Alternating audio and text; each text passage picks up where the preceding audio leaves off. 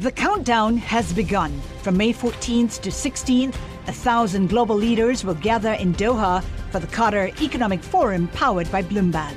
Join heads of state, influential ministers, and leading CEOs to make new connections, gain unique insights, and uncover valuable opportunities in one of the world's most rapidly rising regions.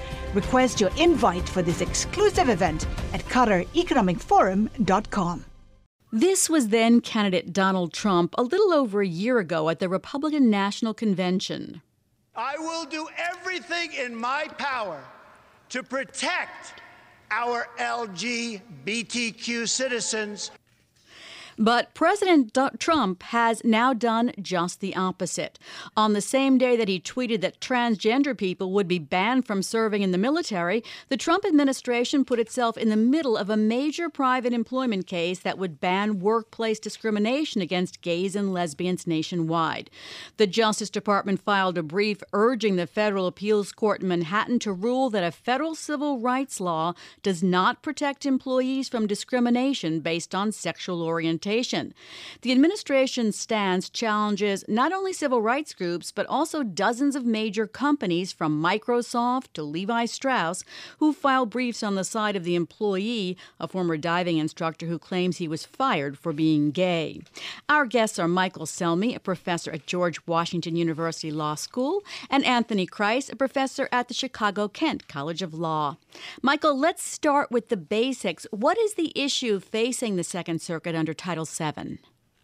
The issue, uh, which is one that has been coming up in a series of cases recently, is whether Title VII, the primary statute that governs uh, discrimination in the workplace and prohibits discrimination based on race and gender, national origin, or religion, the question is whether that statute, the pro- prohibition on discrimination based on sex discrimination, extends to prohibition on discrimination based on sexual orientation. And there has been uh, two recent Court of Appeals decisions, and they have been split, and then this Second Circuit case is the most recent and becoming the most prominent of those cases.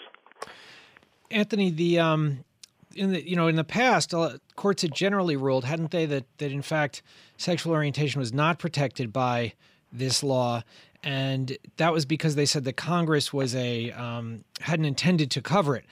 Why has why have things changed? Well, I, I think a number of things have changed. So, um, of course, the, there was a landmark decision, um, a plurality decision from the Supreme Court in 1988 uh, called Price Waterhouse, which uh, basically said that people who don't conform to gender norms and gender stereotypes have an action, uh, have a cause of action under Title VII. Um, and since then, we've had a, a tremendous, uh, you know, groundswell of change in, in, how we understand sexual orientation and how sexual orientation fits within the law, um, both in constitutional cases and statutory cases. And I think we've come to a better understanding that sexual orientation discrimination is uh, inexorably linked to sex, sex discrimination. Um, and so I think that the reason why the courts have been evolving on this issue is in large part just in um, our society's better understanding of sexual orientation and how sexual orientation uh, operates in people's everyday lives. Michael, what is the argument the Justice Department is making?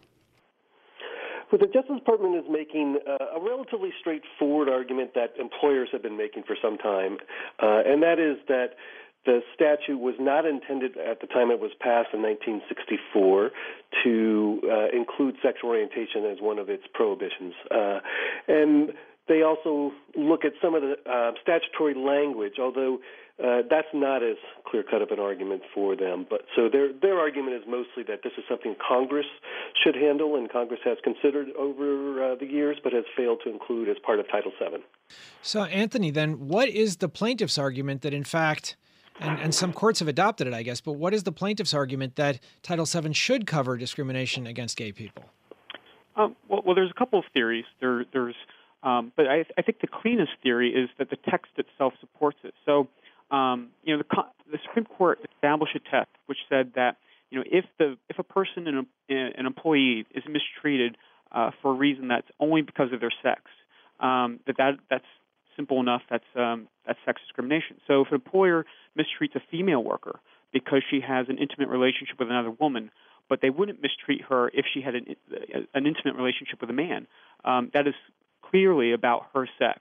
Um, and so the, the, the, text of the of Title VII supports her, her cause of action for sex discrimination.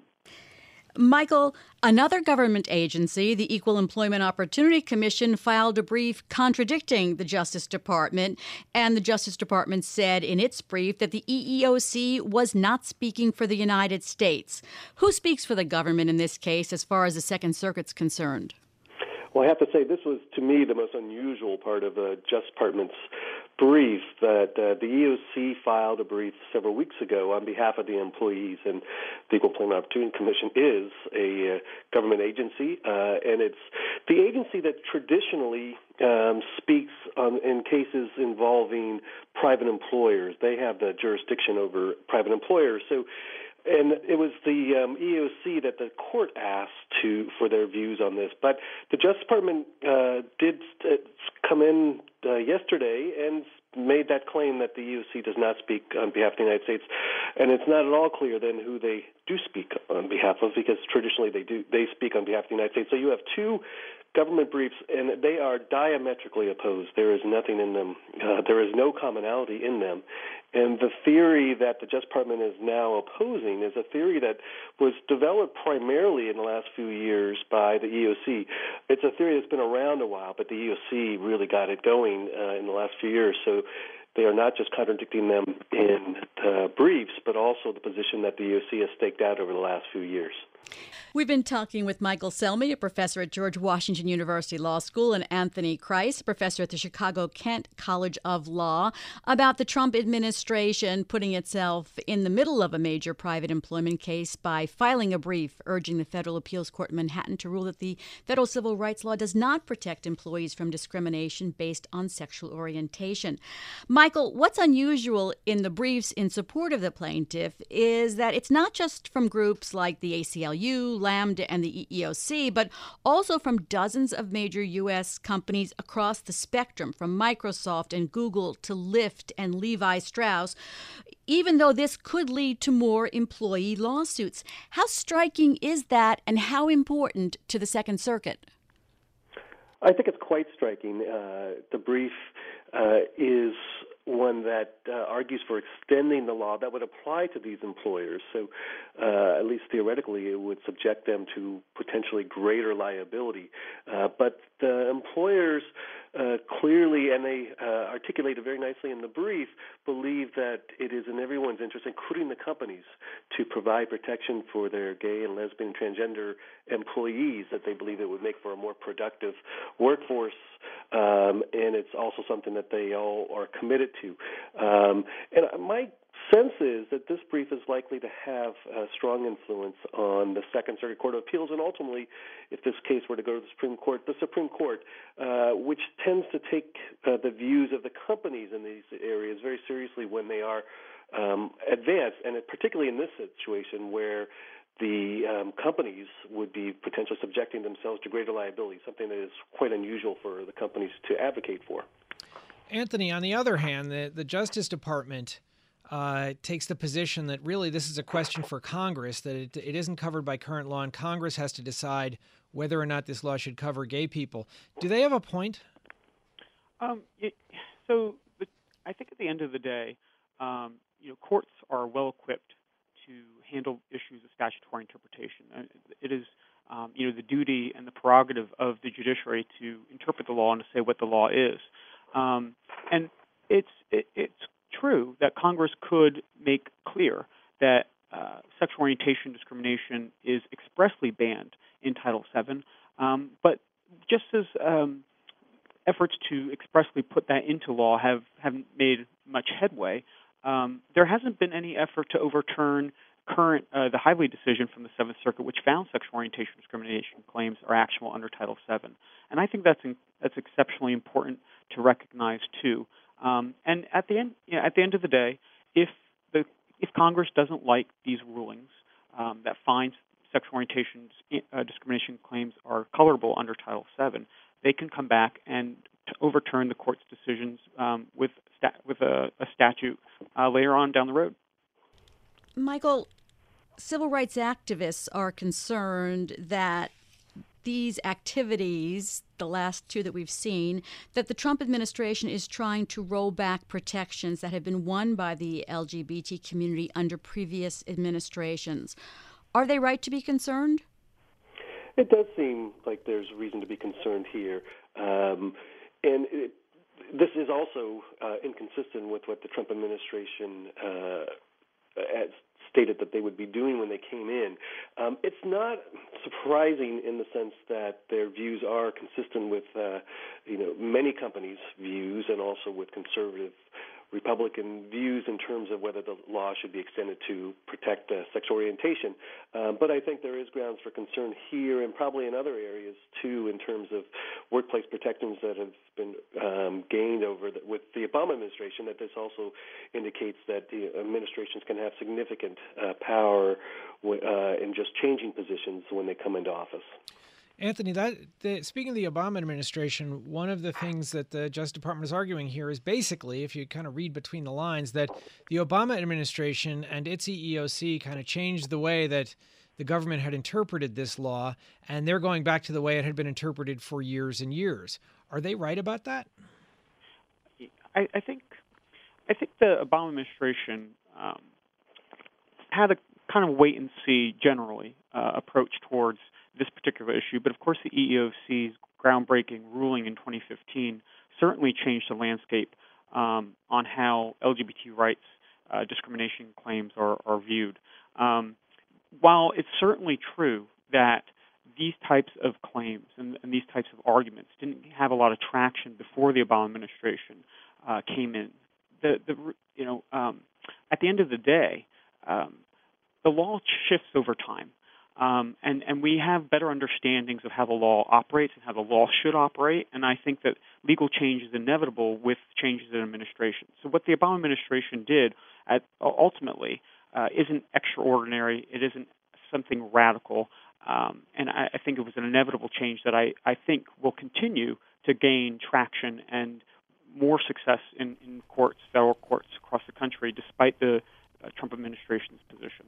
Michael, we've mentioned and Anthony just did that federal appeals courts have been divided on the issue. In April, the Chicago Court of Appeals became the first federal appeals court to rule that anti gay discrimination is illegal under Title VII of the Civil Rights Act. And then in May, Manhattan's Federal Court of Appeals agreed to rehear this case en banc, with all the judges, that means, that had been tossed out by a three judge panel. Does that give any inkling of how the court might rule? Uh, I think in um, the Second Circuit case, uh, it, will be interesting to see whether the Supreme Court um, gets involved in one of the other cases before the Second Circuit has an opportunity to rule here. They, uh, they dismissed the case uh, based on prior precedent uh, in the circuit, and the only way that that could be reconsidered was by the full court doing so en banc. Uh, and uh, this, the court may wait for this case because this is, case is getting a lot of attention. But currently, there is a conflict in the courts because uh, this, while the Seventh Circuit did extend the law to protect uh, gays and lesbians and transgender individuals, uh, the Eleventh Circuit, which covers a number of southern states, uh, held to the contrary and uh, held uh, like the Justice Department is now advocating. So there is currently a conflict that the Supreme Court could take. Um, but this Zan, this case in front of the Second Circuit, I think, is likely to be the one that the Supreme Court will ultimately address the issues on. Well, Anthony, let's say the case does get to the Supreme Court. There, no matter what happens, there is going to be a circuit split here. What's likely to happen up there? Are we going to have another divided court with Anthony Kennedy making the decision? Um, well, any controversial case is, is, probably one where Justice Kennedy is, is the uh, deciding vote. Um, it, so there's two things. Of course, one, this presumes that Justice Kennedy is still on the court the, when this case uh, gets to the Supreme Court, and if it gets to the Supreme Court. Um, I think Justice Kennedy's posi- positions, which are generally favorable towards gay rights, is certainly um, a hopeful sign for the employee here. Uh, but even Chief Justice Roberts in, in the Obergefell oral arguments talked about sexual orientation discrimination and, and as a form of sex discrimination um, in, in the marriage case. So, so there might even be a chance to convince Chief Justice Roberts there as well.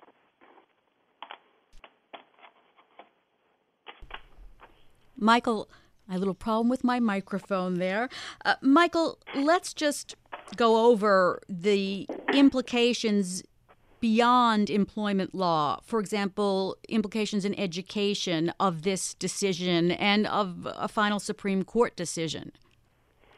Yes, the um, the education law that uh, governs uh, per, uh, with respect to gender, the Title IX, uh, the same issues are being addressed in uh, uh, colleges and also high schools, and um, are also implicated in the, the transgender bathroom issues that have been arising. So, whatever is decided here by the Supreme Court is likely to have an effect on those education cases as well.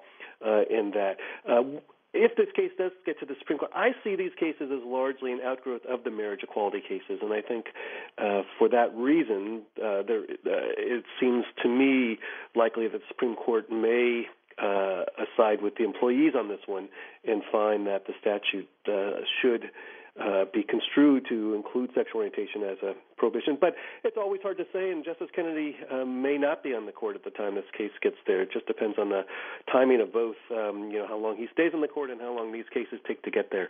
But I do think that they're headed for the Supreme Court at some point. It's great always to have you both on Bloomberg Law. That's Michael Selmi, a professor at George Washington University Law School, and Anthony Kreis, professor at the Chicago Kent College of Law. We're going to be going to President Trump live in just a few moments. He is going to be giving a speech uh, to law enforcement on Brentwood, Long Island. The countdown has begun. From May 14th to 16th, a thousand global leaders will gather in Doha for the Qatar Economic Forum powered by Bloomberg.